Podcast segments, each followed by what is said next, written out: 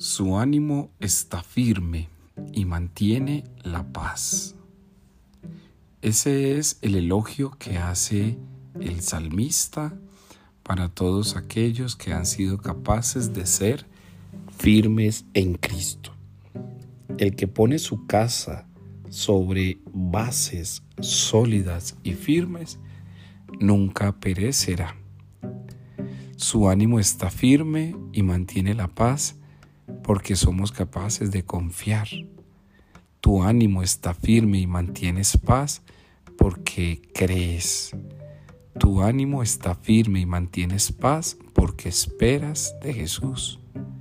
Tu ánimo está firme y mantienes paz porque eres incapaz de dudar y capaz de creer.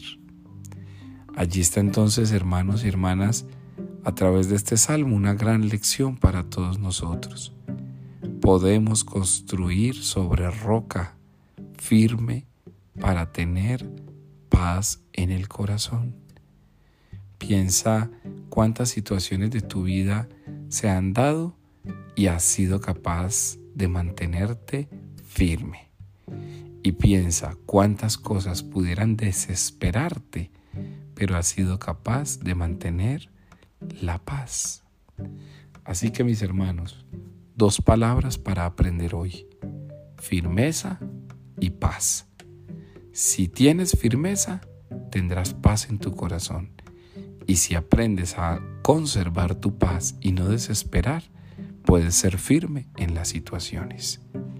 Levántate para que hoy tu ánimo esté firme y mantengas la paz.